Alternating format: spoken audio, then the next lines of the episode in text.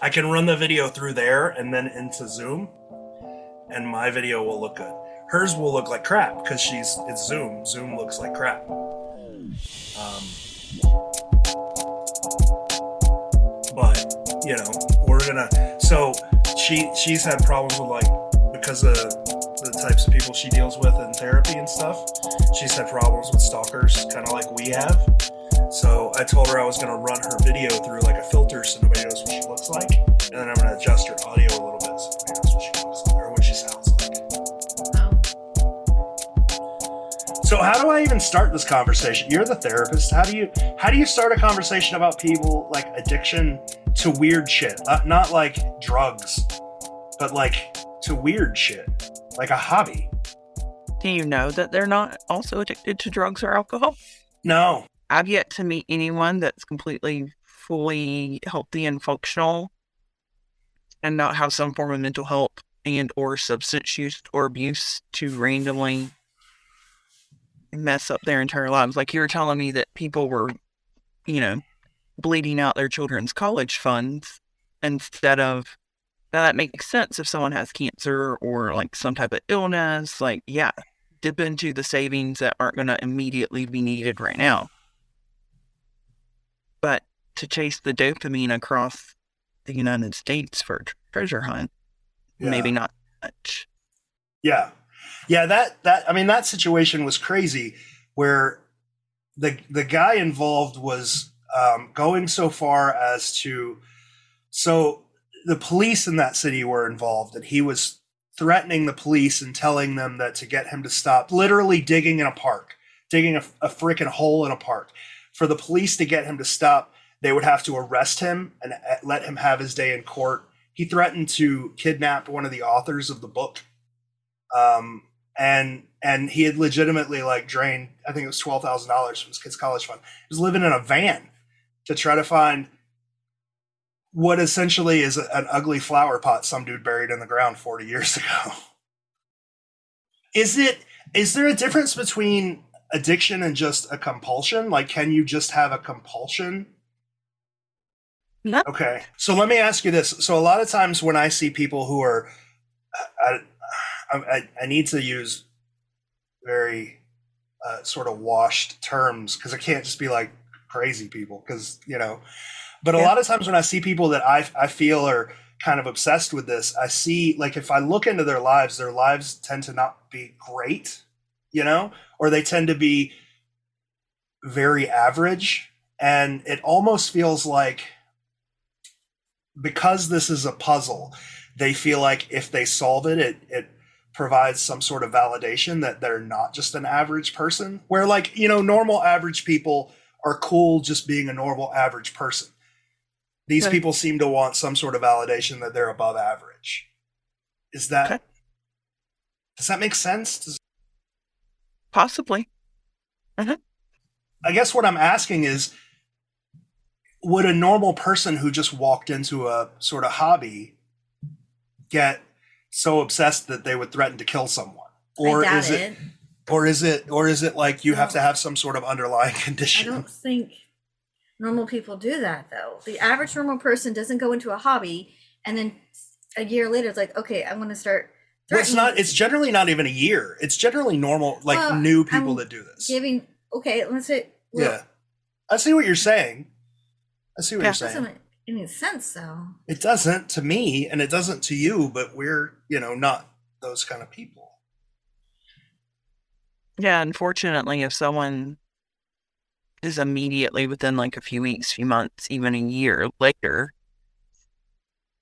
saying that they're going to kill people, that's not typically developing of any child or adult. I mean, people can have intrusive thoughts like, oh, I should go kill that person. That's not as uncommon as people think it is. Or I need to kill myself. That those are pretty common when you're when I say pretty common, when you take a sample of the population, that has probably happened to at least one person in the like every age group across every the cross section of humanity, right?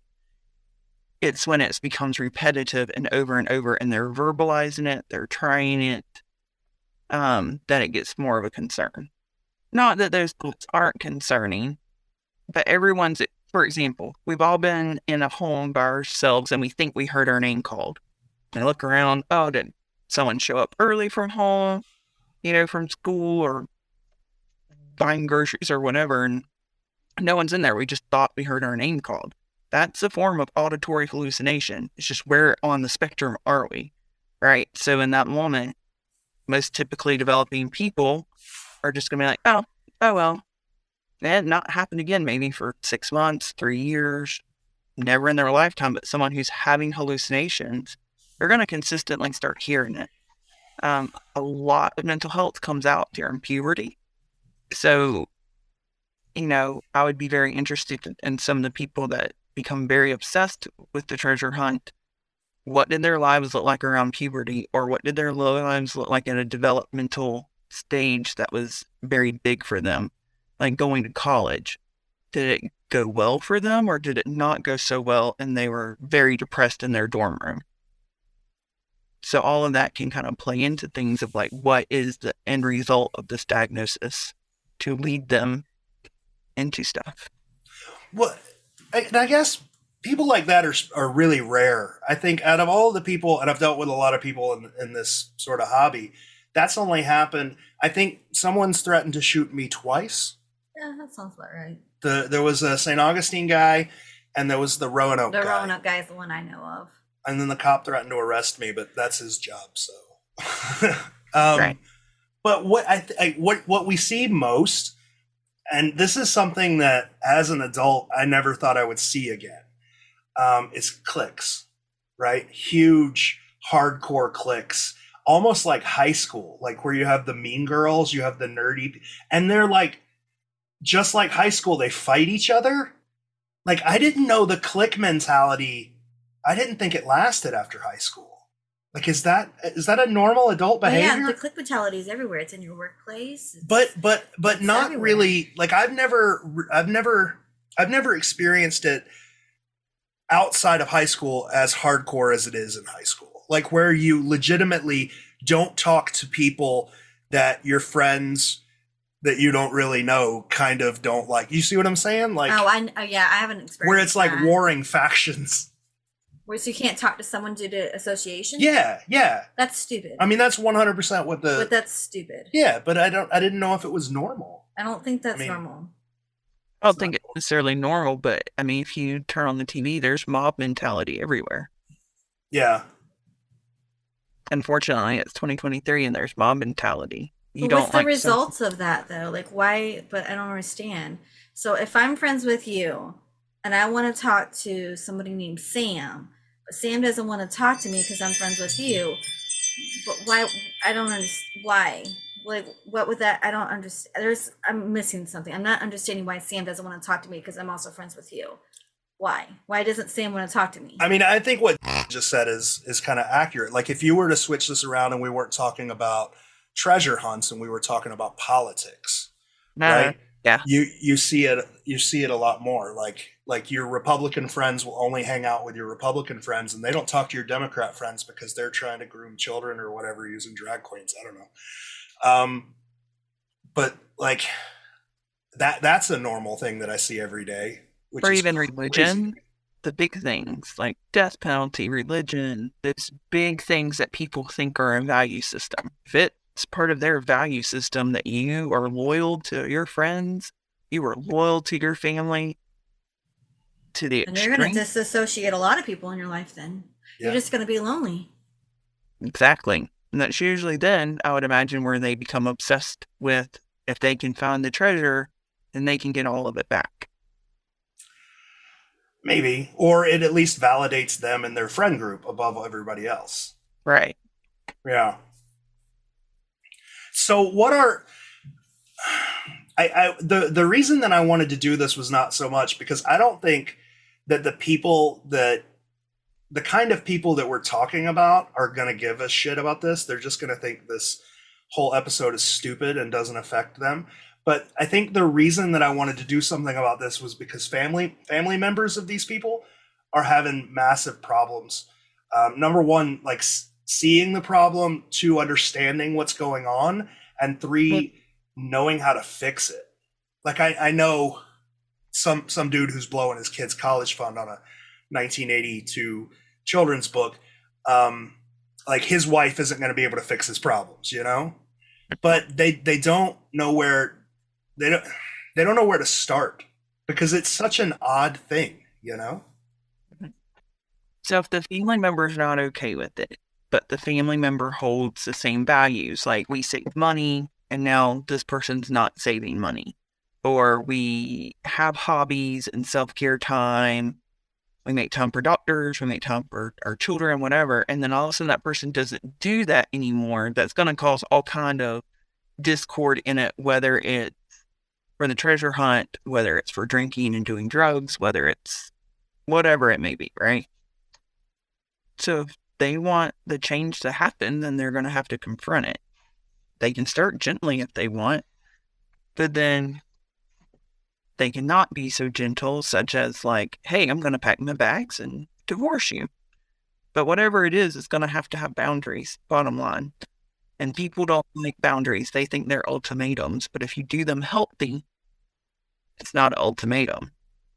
So if we were to switch this, right, and we were to say, uh, we're not we're not talking about a dude who's threatening to kill somebody over a treasure hunt. We're talking now about a guy who goes out to the bar every night, gets so plastered that he starts threatening people, and his wife sees that. Like, what's the first step in that wife getting him help? Because you like, and and I say that knowing that the answer is probably be like, you Baker Act the dude, but where where you put him under like a psychiatric evaluation, but you can't really do that for a treasure hunt. So, what would be aside from forcible psychiatric evaluation, what would be the first step to fixing that problem? I mean, I would ask him, like, hey, you're going out to the bar every night. I would like to see you more often. Are you okay? Like, I think coming at people and saying, you're doing this, you're doing that, that's all automatically going to put them on the defensive.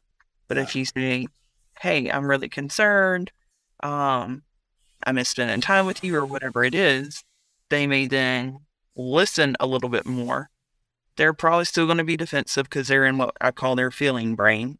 They're not um, using any type of wise mind. So in dialectical behavioral therapy, there's like the wise mind, the logical area, um, different parts of the brain won't communicate, basically. I also think a person, if they don't want help, they're not going to help themselves. Like you can't force someone to get help if they're not willing to help themselves either. Like, right.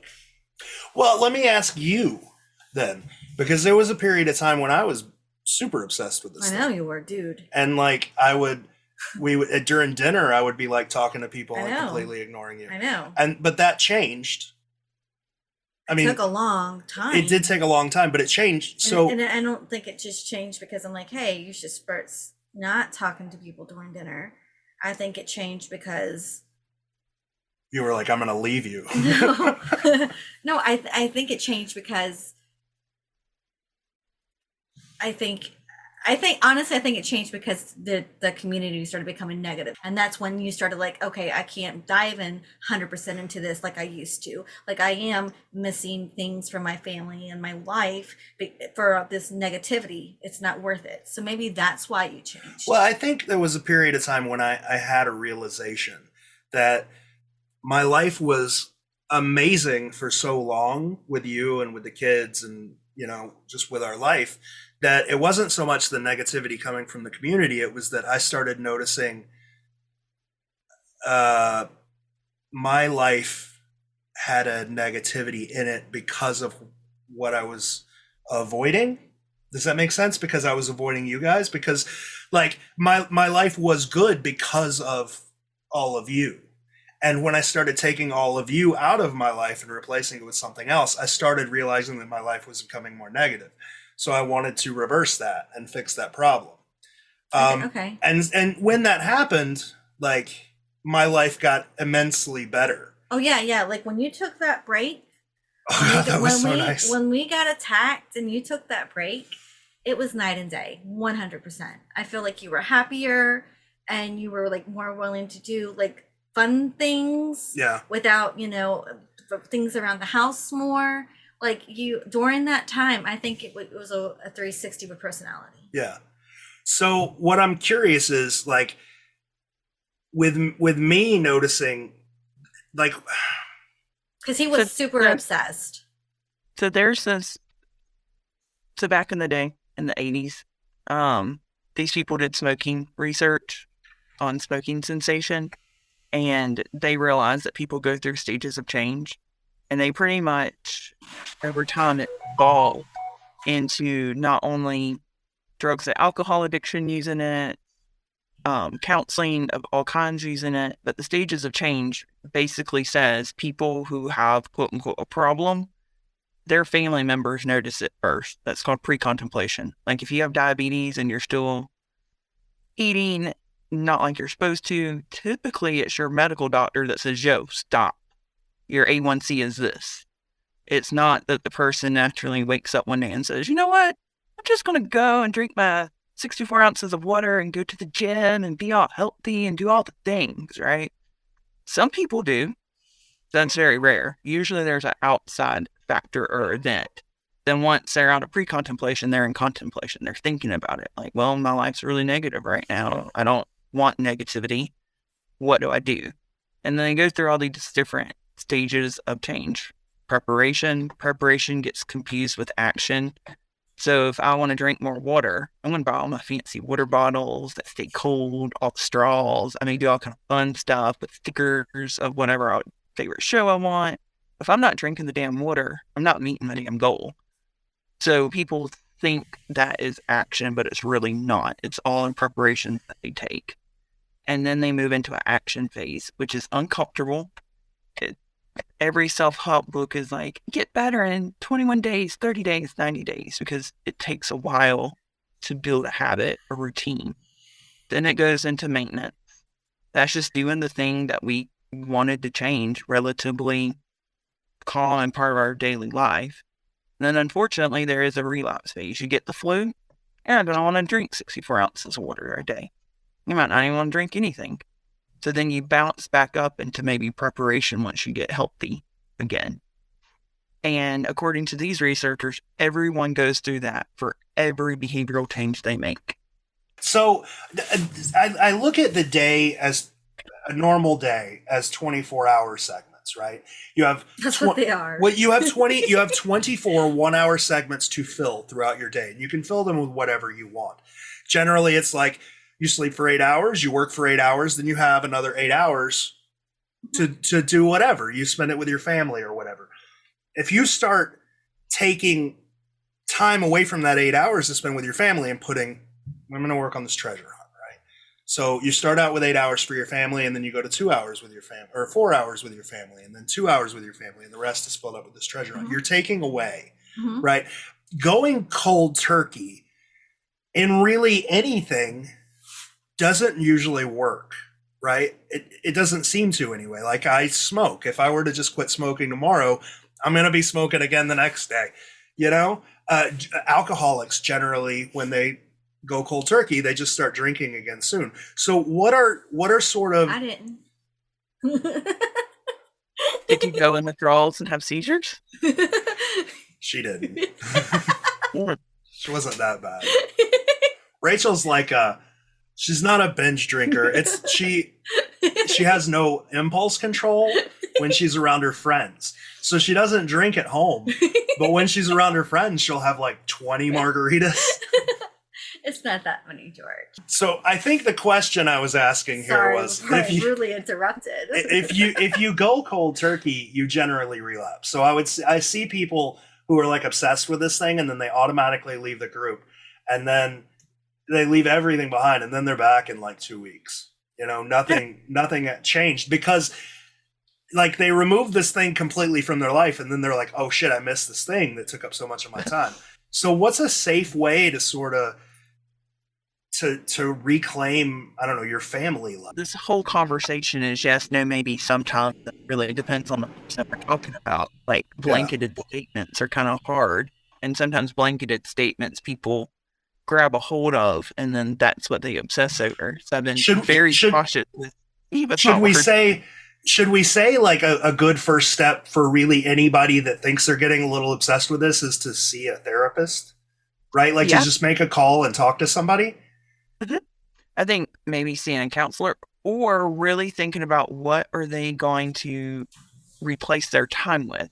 So I'm a big believer, and this is just some counselors are, some counselors aren't, some professionals in psychiatric world are, sometimes they're not. But I'm a big believer in whatever you're about to change, what are you going to add? Like if you're thinking about like from a spiritual standpoint, what are you going to add? I mean, it's Lent season for some religions right now, and they're like constantly taking things away, right? And then people are like, oh, whoa, poor me. Well, why don't you just add like a meditation first and then take away the thing that you wanted? Or if you're really into freaking like puzzles and treasure hunts, why not go buy puzzles that you can do with your family to incorporate an hour back and still do three hours of the treasure hunt first? Or just if you do have to cold turkey the treasure hunt, those other things have to be put in place. The counselor, the family on board, the extra puzzles, maybe if you were constantly walking and looking at parks and stuff, then join a gym so you still get that physical activity and camaraderie with people. So I think people have to put something in place before they take away the thing that they want to take away. Yeah. Is it re- could it be just as simple as like finding finding one something in your life that brings you joy and just focusing on that? Because I, I think that was what helped me. I found the thing that brought me joy and I focused on that. And Yeah, and if I could, so you knew you were obsessed, right? yeah, No doubt. You know, no doubt you knew you were obsessed. If I came to you and like, hey, you're obsessed. I think you should go talk to a counselor and a therapist. I think you would tell me no. yeah, probably. So I don't think, and especially men, I don't think men talk about their mental health enough. No. I, I think they're um, embarrassed. I think maybe is, Yeah. is the word. Because if I'm like, hey George, you're a little obsessed. I think you should have talked to somebody. I, I just by taking her advice, um, you would tell me no.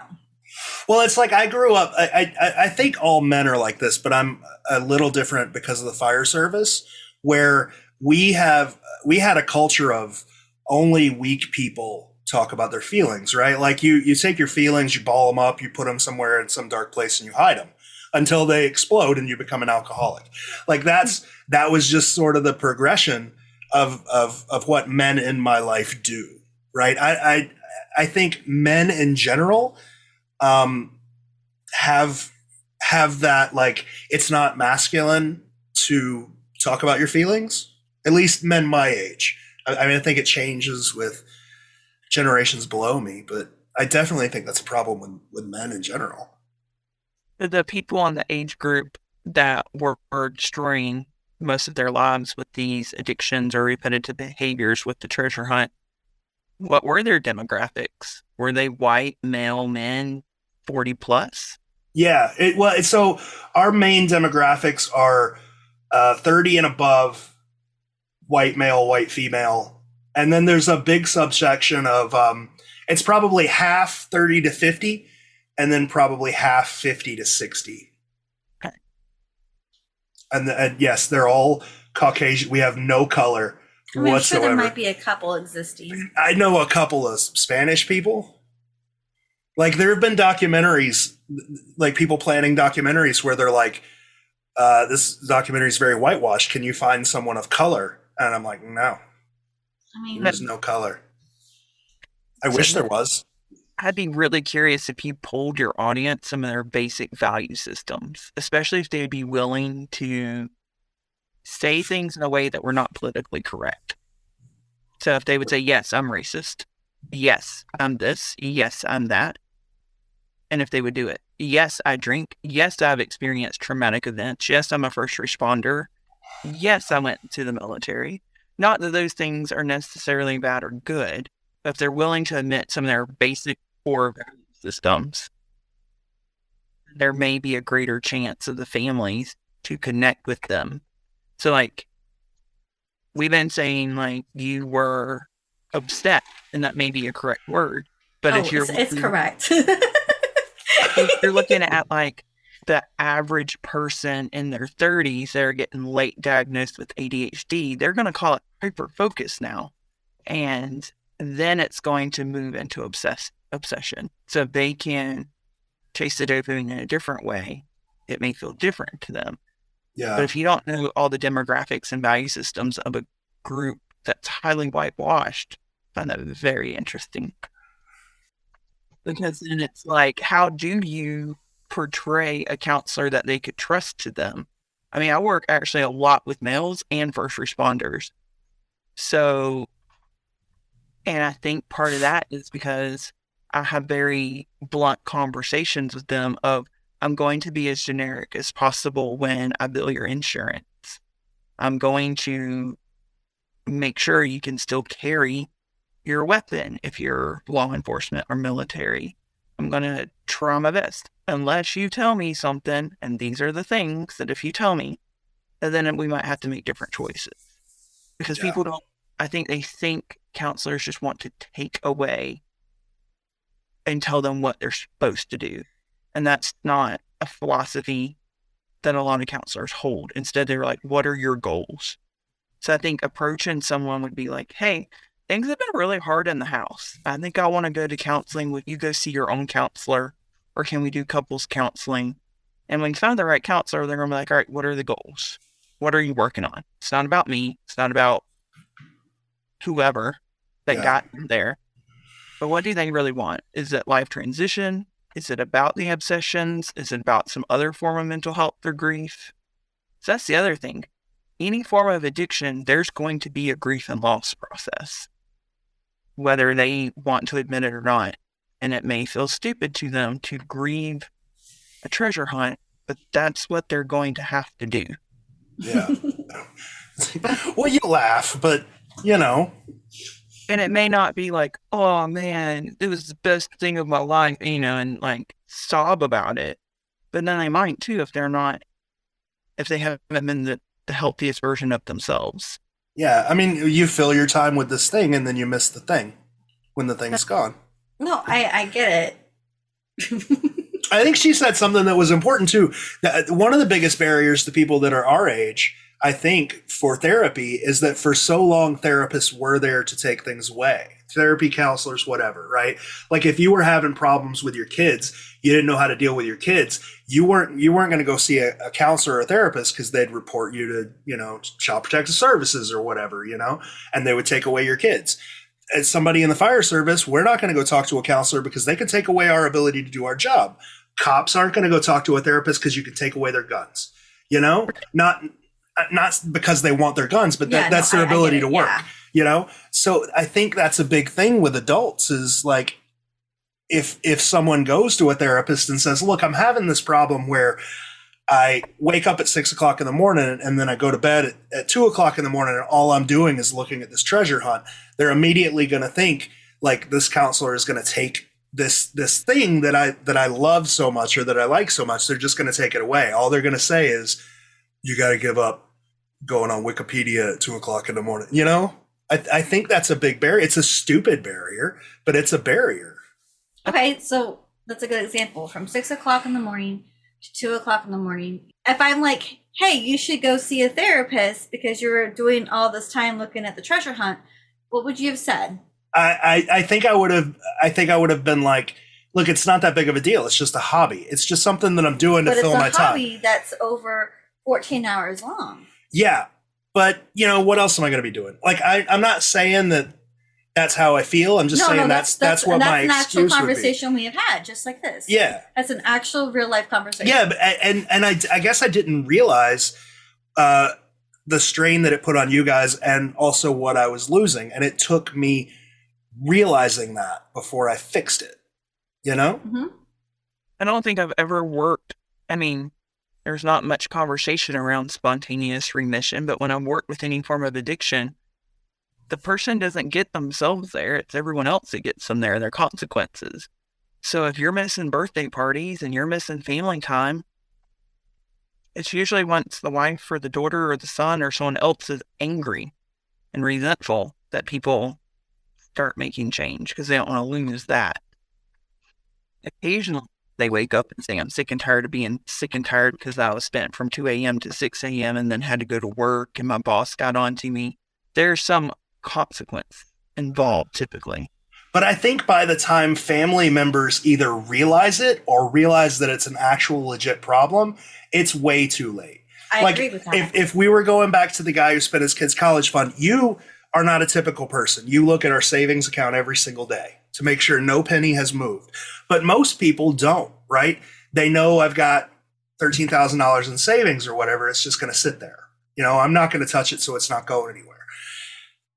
What, I mean, I, I don't think most people realize it's too late until a wife checks her savings account and that $12,000 or whatever is just gone. oh yeah, I don't know what I would do. I would be And- highly upset. By that point, there's no conversation. It's just over. Yeah, I don't know what I would do.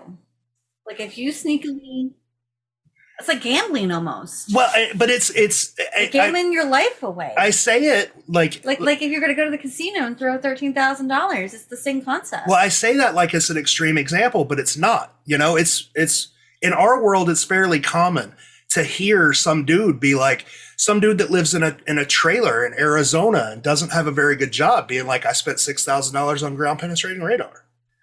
Why? Why did you do like you know that? You're Yeah. ruining your financial stability. Why are you doing this? Yeah. But the thing about it is, with addictions and the stages of change, relapse is inevitable. It's part of it.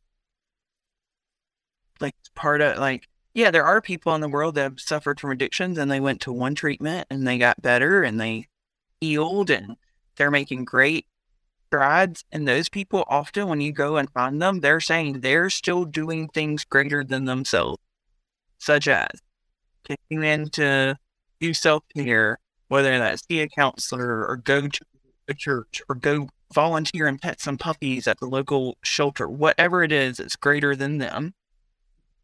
Fill in their time. They've really checked in with their value systems. So they're taking their kids to Little League or whatever it may be. And they're doing something other than what got them into the mess. So a lot of people, in all honesty, probably do have to walk away at some point from the treasure hunt if they're really going to be healthy or have really strong boundaries on it.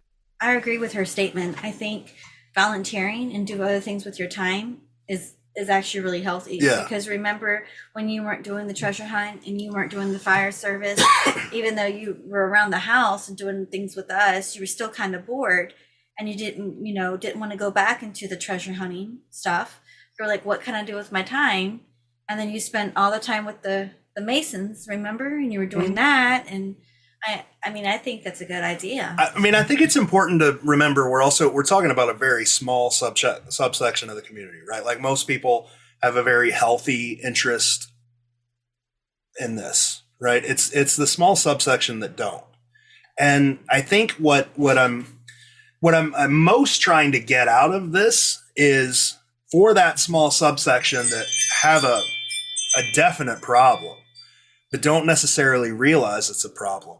Like what should what should they or what should their family members be looking for as sort of warning signs or examples that this, this person might either just need to take on like the on the simple side maybe just take a break but on the more extreme side maybe need to seek some help Well, some of the signs is being on the treasure hunt from 2 a.m. to 6 a.m. Um, when you're having dinner, you're more focused on your phone than you are dinner or the conversation. she's just using examples of me And I, I mean, I think that's important though. Like when people get super involved in something, they're spending a lot of time getting what they want. So if you- we use drugs and alcohol as an example, and someone's like, "Oh, I don't drink that often. I only drink when I'm with friends." All right, how often are you with your friends?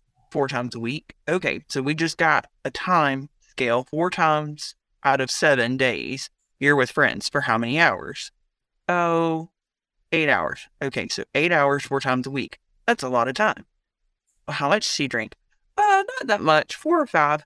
Four or five, what? 32 ounce cups? So we got a big gulp going on from the slushy maker, or we got in like little shot glasses? What are we drinking? So then within that, there's limits and regulations. So when we put it in this context, are they on their phone because phones in themselves have their own issues? Are they on their phones looking at the treasure hunt, talking to people? Are they avoiding the things in their life that are responsibilities? Uh, now, yeah, you have a bad day at work, you might not want to cut your grass when you get home. But if cutting grass was your thing and your yard was your thing and it was immaculate and now it's not, that's probably a warning sign.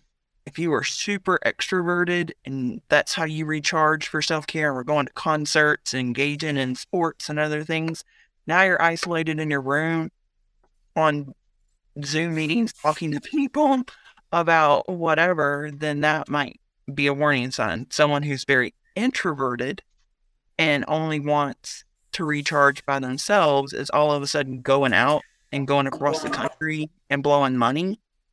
And that might be a warning sign. I do find it important to acknowledge, though, that the family members are going to have to set their own boundaries. What are they okay with? We get just as sick too. We get codependent. We enable. We do these things.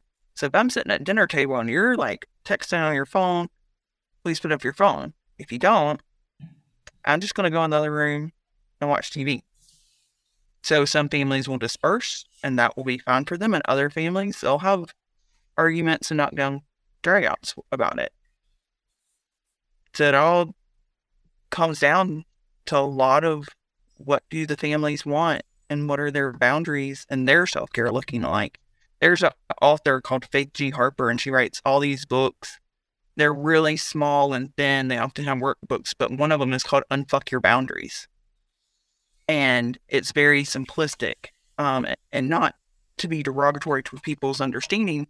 But if you're busy and you're an adult in this age bracket, you don't have much time to read, you know, unless it's your thing. Yeah. And then you're going to make time for it. So if you're spending a lot of your time doing a treasure hunt, I wouldn't want to recommend a book that's just going to be like whatever. Um, but she writes about time boundaries, intellectual boundaries, um, spiritual boundaries, like every aspect of boundaries and how that affects people. So if someone's playing on their phone at dinner and that's the value system of the family, that person is crossing all kind of boundaries. And that family has every right to set whatever they need to set within that context. And the person's going to get over it or get out. So is one good step like if if I like I didn't know it was like uh, if I was sitting here listening to this and I was thinking maybe I fall into this category of people who maybe have a problem or maybe I don't. Is one gate one is one way to is a, is a Freudian slip there. is is one way to sort of help figure that out to to do what you were saying before where you where you help people with alcohol problems to just sit down one day and go okay i spend x amount of days doing this i spend x amount of time during the day doing it so like let's say i research for four hours a day but i do it five days a week that's that's 20 hours that's, 20 hours. that's i'm spending a, a part-time job uh-huh. uh, you know it's like having a part-time job being away from my family for x amount of time that's a problem Yep, I think so. One of the two things, and this sounds very probably cheesy. In fact, I've had adults tell me that's stupid, that's very childlike. And I'm like, well, we're doing it. And, but I'll often ask people, create a pie chart of what your life looks like. And you have your percentages, your hours, whatever. And you they should actually create... do this. You want me to do this? Yeah, like do it, and then you could put yours up on here. And, All right. Like and make it look, yeah. And then I ask them, what do you want it to look like based off your values? So if you want it to be more family time or less work time, so how are we going to take how it is to where you want it to be in counseling and get there? Yeah. Cuz I mean there's a there's a warm middle, you know, there's a healthy amount of time that everybody needs to spend doing something they like, engaging their brain or engaging they're just getting dopamine, right? Like there's a there's a there's a big difference between somebody who like smokes weed on the weekends because it's fun and someone else who's like addicted to heroin. You know? Like there's a difference. So and we're like we're we're trying to figure out how to move the heroin addict to just casually smoking weed on the weekends. Well, there is one thing that we haven't talked about yet, which is cross addiction. Um, it was like really big back of like lots of conversations around it. But if someone gives up something that they're very attached to, it's not uncommon that they pour all their energy into a just as much harmful activity. So, yeah, the secret may not in spirit be harmful, but they were using it in a harmful way. And then all of a sudden now they are spending enough money on weed and having to go to sketch locations to get it, or they're spending all their money for special lamps and make sure the fit male and female plants work right and all of this. They're probably just having cross addiction at that point. They gotta fill that void with something else. Well, And so and it has to be a positive thing. and and if we're being honest, a lot of the problems that I've seen with people, I don't know what the clinical term for it would be, but it seems like a compound thing. Like it's people who are already just drunk off their fucking mind, right? Normal people who are um, not normal people, because you know this is kind of normal, but like people who aren't alcoholics aren't going to you know go to work sober one day and threaten to shoot somebody right? It's when they get plastered at home at two o'clock in the morning where they're like if you ever come back to roanoke i'll shoot you in the fucking face you know? It's like the people that we seem to have the biggest problems with here already have problems with something else. Right, which is what we talked about at the very beginning of like my old clinical supervisor was like, give me an addict or alcoholic and I'll tell you about their porn addiction, these other things that feel good. But you just give me someone who quote unquote only has an addiction to the secret or only has an addiction to porn or only has those are repetitive behaviors that are coming from somewhere else. Like drug and alcohol addiction. I always feel like when people talk about porn addiction like that's not a real thing It's a real thing. is it a real so, thing so my question is, before the secret, what was your addiction? Oh. Um uh Because if you have one, I don't know it. I think before the secret I was addicted to adrenaline. Um I I I liked to do things that or or I don't know if it was adrenaline. I don't know what it's called. I liked to be Impulsive? no, no, because uh, before the secret, I, I was 100% in, in the fire service. You're 100% of the fire And service. what I liked to do was be the dude that kicked down the door of a burning building, was like, you, lady, come with me.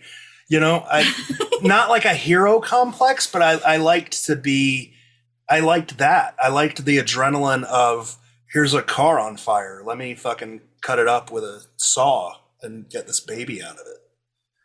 And and if we're being honest, do you know what probably got me into the secret was those two calls with Austin. Probably. Because before, so let me tell you, I'll tell you because You're going to edit this out, right? probably not because you're my counselor right now. So Oh, I, I Congratulations. I'm just gonna let I'm just gonna let you know what got my addiction and this weird thing started. Um, I was really deep in the fire service for a long time, but you knew that. And I, there was this kid named Austin who, like, I took him through fire school. Um, he was twenty something. He was, yeah, he was young. It's like 20, he was, he was in his low 23, 24. Um, we took him through fire school. He was in he was in my station. He was below me. We did all kinds of shit together. I took him through all his training, through his EMT, Fire One, Fire Two, Hazmat, everything. Uh, we ran two calls. One where it was the saddest fucking thing I've ever I've ever I've ever experienced. Um, there was this kid whose uh, his mom's boyfriend had just beat the shit out of him. Right, just beat him literally to death. And Austin and I, I'm sitting here holding this kid, and and this kid's like, he just kept saying he was sorry, right? Like the kid just kept telling me he was sorry, and like it was probably 15 minutes later the kid died, and I'm just sitting here like, I, what the fuck are you sorry for, dude? You didn't do anything. But like that, and then not a week later, we had a call where this dude, he had a one of those old Ford Broncos, you know, like the old SUVs, right? And he was pulling a boat. He had he had he had pulled his uh, trailer down to a boat dock, and he got out. Oh, Of, you told me this he, story. he got out of the Bronco and went up to the went up to the dock and got in his boat and was pulling his boat around onto the trailer, and he had his kid strapped into a car seat in the back, and he had his dog up front, and his dog hit the gear shift, popped the car into neutral, and the Bronco just went back and filled up with water, and we couldn't like the kid drowned. We couldn't get the kid out. Um, those two things happened, and then two weeks later, Austin killed himself. And at that point, I was just like, "Fuck the fire service." right? Like I can't do this shit anymore. I mean, I that's when I stopped. I stopped running calls. I went to the board, and that lasted. That lasted like a year and a half, two years, You and were I just on resigned. board for a while, but you didn't run any calls. Yeah, You weren't even active, really. that that was what I did before before the secret. Like it's those two things. That brings up an important thing. We've talked a lot about addictions or repetitive behaviors that people have due to mental health. I haven't really talked about trauma and how our trauma brain, when you're constantly put in fight or flight or freeze responses, we're either going to have hyperarousal, where we're like looking angry, having addictions, we're doing all the external things that people either don't really handle very well or we're going in hypoarousal where we're numbing out, we're cutting ourselves, we're killing ourselves, we're doing different things. And so our window of tolerance is between those two states. When our window of tolerance isn't there, we shut down and go into either phase. So trauma and compounded trouble trauma can make people dive into other stuff. Fortunately, people experience a lot of trauma all of the time and then they pour alcohol on it or they pour being impulsive and going running into burning buildings whatever it may be. Or they turn it inward on themselves and they just sit in an isolated room numbing out and cutting themselves. So we probably should put a trigger warning on this I will do that. You know, I didn't I didn't think about this until you said that. I wonder if my my addiction all along was not like that adrenaline rush, but it was can you be addicted to being a helper? To like helping people out of shit? well i challenge it about people pleasing and caretaking and people what- pleasing. Let's let's You're go with that. You're It's, totally a people it's pleaser. people pleasing because Totally. When I left the fire service, the only thing that I do for the secret, like I'm not a, You were I- on the board. I don't, but but like the so for the treasure hunt, right? Like I don't look for any of these Well, stupid things. No, you haven't done that in a very, very long time. but what I do is I help people. I fucking meet people at the park at two o'clock in the morning just to make them happy, or I build websites that house all this information just to help people with shit, or I manage. I manage a community and put myself in harm's way to try to keep everybody happy. Like I wonder if that that's my addiction. It's people pleasing. Hmm. I would agree with that. so then i'm wondering where you think your people pleasing st- stem from Probably his mom. That's probably my fucking mom. yeah well, on account of one She's the hardest person to please. So how do I get help, Jen? become a counselor. You are a state oh God. there. But I mean, if you also think about it, and just because we've known each other and we've had conversations preparing for this, of like, often you have been a people pleaser, I guess. you know? And so some would say that can be a constant state of being. And so then setting boundaries would be really hard. It is really hard because he has canceled. He would make plans with the searcher and then make plans with me as well. And let's say our plans were made like one month in advance, and the plans with the searcher was made the day of. He, this has have happened quite a like a couple of times where he's like, Rachel, I can't do this with you anymore. I've I have to meet the searcher. I said, George, we made these plans like a month ago. He's like, Yeah, I know. We're sorry. We'll, we'll do it another time. And I'm like, Well, why can't we just cancel with the searcher? He says he can't. He feels obligated or he just wants to. I said, You're not obligated to these people. You should just be able to cancel with them because we made plans first. And unfortunately, I've always took the back seat of these arguments. And but that it was switching that It was focus. it was uh, when, Yeah. when you when you yeah, yeah, when you no, I see what you're saying. yeah, but I'm just saying when you were addicted, it was always they came first. Yeah. No matter what, how my feelings were validated, they came first, and I would s- always take the back seat. which is also something important to acknowledge of how exhausting that would be. It's also very hard to tell the person who's asking you right then and there that with the funsies of, hey, two o'clock in the morning, can you come meet me at the park? Well, actually, I can't tonight, but two days from now I can. That's not going to give the same response to Yeah. someone who's people pleasing and knows that they're, for lack of better words, knows their support system's going to put up with their bullshit. Um, so then it's how do you change and switch from yes, I'm a people pleaser. I want to do these things, but I also want to balance my value system of family. So how about I start scheduling when I meet people at 2 a.m. in the park? Or for my safety, since you've been threatened, Yeah, I'm not allowed to do it anymore. it can't, it can't be people at two o'clock in the morning anymore. I, to, We- if we're we- being we honest, that a long I. I totally would, but I'm not allowed. no. And it's like it's weird. Rachel, Rachel, like tells me she's like, you have to take somebody. Like, who do you want me to take? She's like, take Destiny. take the 120 pound 20 year old. What's Well, she gonna do? If you go do? with someone, at least she can at least call for help. If you get shot, you're not sitting in the woods just dying and Yeah. bleeding out. And you don't meet people at two o'clock in the morning. You meet them at a reasonable time now. Yeah, that's true.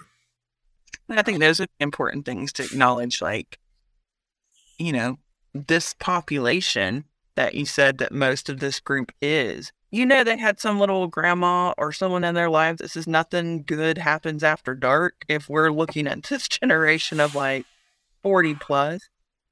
So, what is happening in their life to where they would change their routine? If we're looking at the police. The police. So everybody in this community is scared of getting arrested for digging a hole. So they all want to go out at like two o'clock in the morning because they feel for some reason they don't, don't think the police work their shifts. Yeah, because yeah, that's not how research works. no. More people are going to probably report a flashlight than they would during the daytime. Yeah. A lot of burglaries even happen during the daytime because people stalk out the houses and people's routine. But I feel like that's a big draw for people. It's like this clandestine wrong thing, you know, that they that they can do, which they amp up to be like it's a felony, like they're committing a felony or whatever, when in reality they know there's no there's no consequences, right? Like if a cop catches you digging a hole in a park, what's he gonna do? Tell you to stop? He's not gonna arrest you. You're not going to prison. You know? But there's this like this like uh this tinge of of you're doing this this clandestine thing that you're not supposed to do and i think that's a draw for people Especially if they're in hyperarousal, they're going to want to do something, physically do something if they've suffered any form of trauma. And I think there's this big movement, I think, too, probably in that age group or population, too, that trauma has to be the big things. Watching a person die by suicide, watching someone drowned, the stereotypical things that society, if you rated it, everyone would agree that's traumatic. However, if there's mental health, substance use, whatever it may be, also there, and then their body gets put in fight or flight responses, their survival responses, because they don't know if they're cavemen being chased by a bear in the woods or if they're witnessing another political hate crime and and or you know some type of rally or something. They don't know. Their body does not know. So there's this movement finally acknowledging that if the brain itself and the body goes into some type of survival mode, they are experiencing trauma at that point in time. Whether it's, I mean, it used to be called little t trauma, big T trauma, but uh, I, I didn't really vibe well with that. So who's to say someone's divorce before they found the secret was not traumatic because they were constantly in and out of a courtroom and being put in high stress situations with cortisol levels and other things was not traumatic, even if they were never hit or screamed at or whatever. yeah Their whole life, their grief process just got whacked upside the head. So potentially, that would be something to think about. And in my experience, this population, especially white men in their 50s, are not going to say they were traumatized by something. yeah yeah. Well i mean i i think that it's one of those things where biologically what you just said makes sense. It makes 100% total sense. But we're raised that you know man the fuck up. You know Correct. even even women you're we're like this this shit like everybody goes through everybody goes through a divorce. Why are you special? Like it shouldn't be traumatic. It's something normal like it happens to 50% of marriages right? Like 50% of people who are married don't they're not tra- they're not traumatized you know? That's just what we were that was that's how we were raised. Mm-hmm. And yet, if someone is already dealing with an anxiety disorder, like generalized anxiety, and then goes through a divorce, it could absolutely be another compounded feature and become trauma. Whereas if they're quote unquote typically developing, not neurodivergent, whatever new spicy 2023 word we want to call it, is there, then it may take something like a severe car wreck or something everyone would rate as trauma to increase and make them go all out. Who knows? You know what sucks with our demographic? Um, everybody's just going to listen to this and say we're now woke and we're going to be canceled. That's okay. And not everyone takes it as serious as others. Yeah. So asking these questions to counselors, I tell people all the time, go go interview a few. Ask if they have free consultations. Like, hey, what what's your stance on working with men who are first responders? How do you make sure my boss isn't going to find out what I tell you? What's that like? Um, life insurance policies, hell, not to freak people out, but depending on what you're doing and what type of career you have, if you get a brand new life insurance and you're honest, which I encourage people to be, and you check counseling or drugs and alcohol, they then may try to contact your counselor. Of course, with the release of information. And while I'm just a sassy person, I guess, or a brat, I'm like, I'm sorry, I can't confirm or deny, even with this release, until I communicate with my client. Because sometimes they don't even know what they're signing because it wasn't yeah. And enough information. I don't turn over my notes hardly ever. I've argued in court before and have sat there and told people this is confidential and privileged information as stated by these laws. So once again, tell me what I have to answer, judge, not a lawyer. So it kind of also depends on how ballsy your counselor is too. Hmm. What do you do when you try to evaluate a client and they're not 100% truthful? So how do you how do you hint like how do you help them if they're not being truthful to you? Eventually it'll come out. I mean, even that first hour to hour and a half is just a snippet of what they recall. So then it that's when you can fall back on your training. Like, were you trained as person centered? Were you trained cognitive behavioral? Were you trained for an eclectic approach and pull from different things? Um, I mean, I hate to say it this way, but I just automatically assume that people have minimized everything that they tell me when I first meet them because, from a cognitive behavioral standpoint, I often pull from trauma focused cognitive behavioral in the beginning and motivational interviewing in the very beginning because that gives me like a snap snapshot. And then if they buy into it it's almost like swiping left or right like hey you bought into me? Okay cool. See you next week. And then you just build upon that based off their goals. They're coming in for a life transition because they're going to college and their parents are driving them nuts, they'll work on it. If they're coming because a wife or a mom says, I'm done, quit drinking, that may be a way different conversation. Well, something else I'd say too is like, I think people who have uh, problems or even just normal people don't think about this when they're presenting themselves to others. But it doesn't take long for you as just a normal untrained person to figure out what someone is actually like right? And to figure out like someone presents themselves to you as a just a, a normal average everyday person it doesn't take long for you to figure out if there are actual problems right? In, in a conversation. It doesn't take long for you to figure out what those actual problems are even if they're not actively talking about their problems right? So i would imagine someone who is trained in seeing what problems are and addressing them, it takes even less time. Just having a normal conversation with somebody to be like, oh, your divorce caused you a bunch of fucking trauma and now you're addicted to porn or whatever. like I, I feel like with with a counselor, it's a lot easier. Because there's there like everybody in this world in this in this in this hobby presents themselves as just a normal average everyday person. Right? I constantly get emails from people who are like i'm not crazy. I'm a college professor. Or i'm I'm a cop or whatever. But if you keep going through that conversation, it doesn't take long to figure out like, no, they're lying their ass off and they actually are pretty crazy. Why would someone start a conversation saying that I'm not crazy though?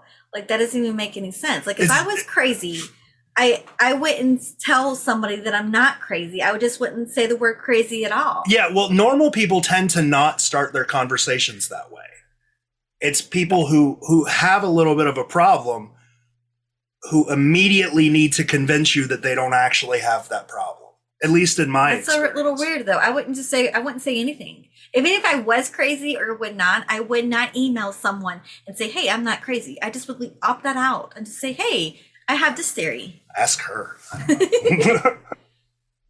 Oh yeah, it's kind of like the kid trying to talk someone into having another cookie before dinner. But saying I'm not crazy won't really help your case any, in my opinion. it I mean, doesn't, you're but asking for a cookie before dinner if you're two.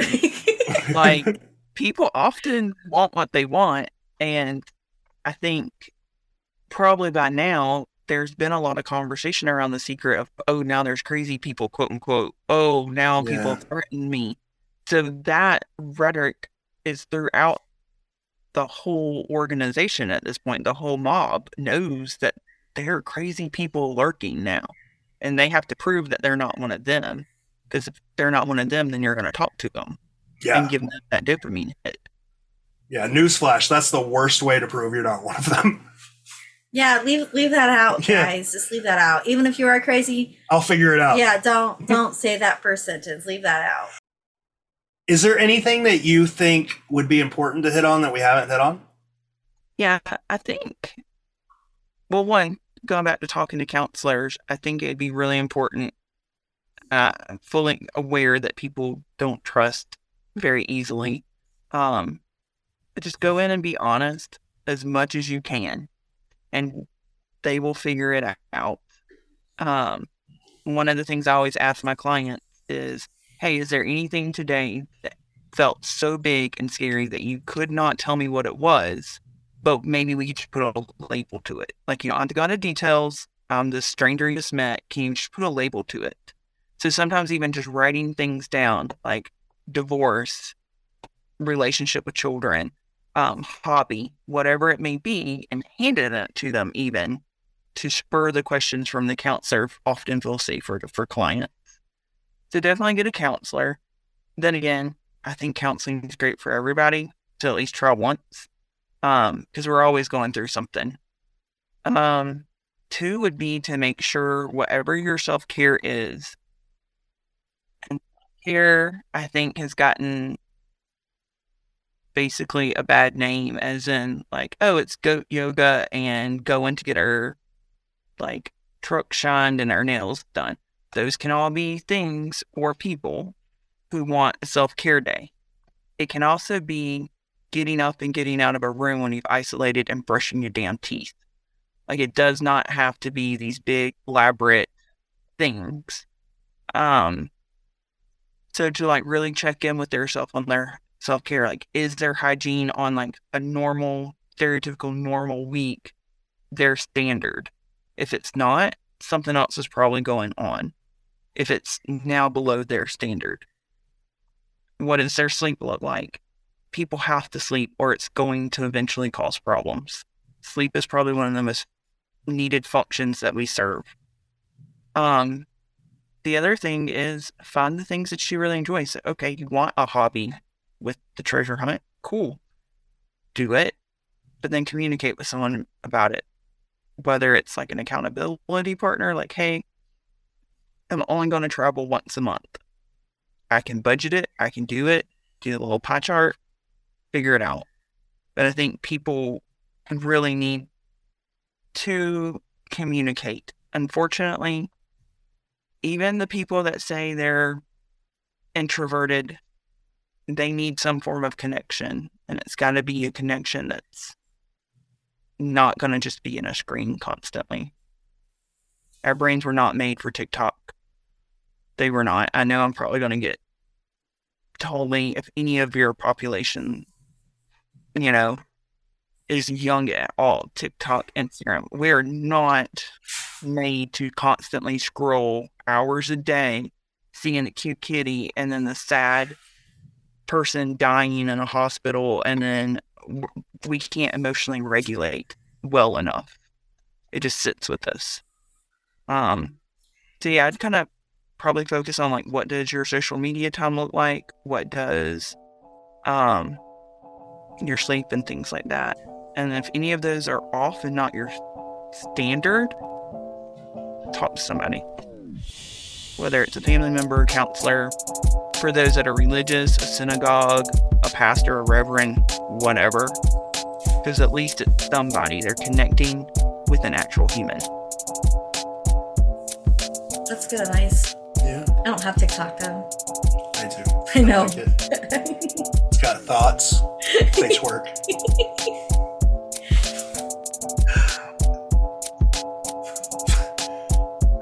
I just want you to be like, I got something to say.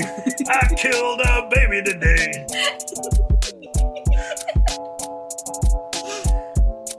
I won't keep it up the whole time.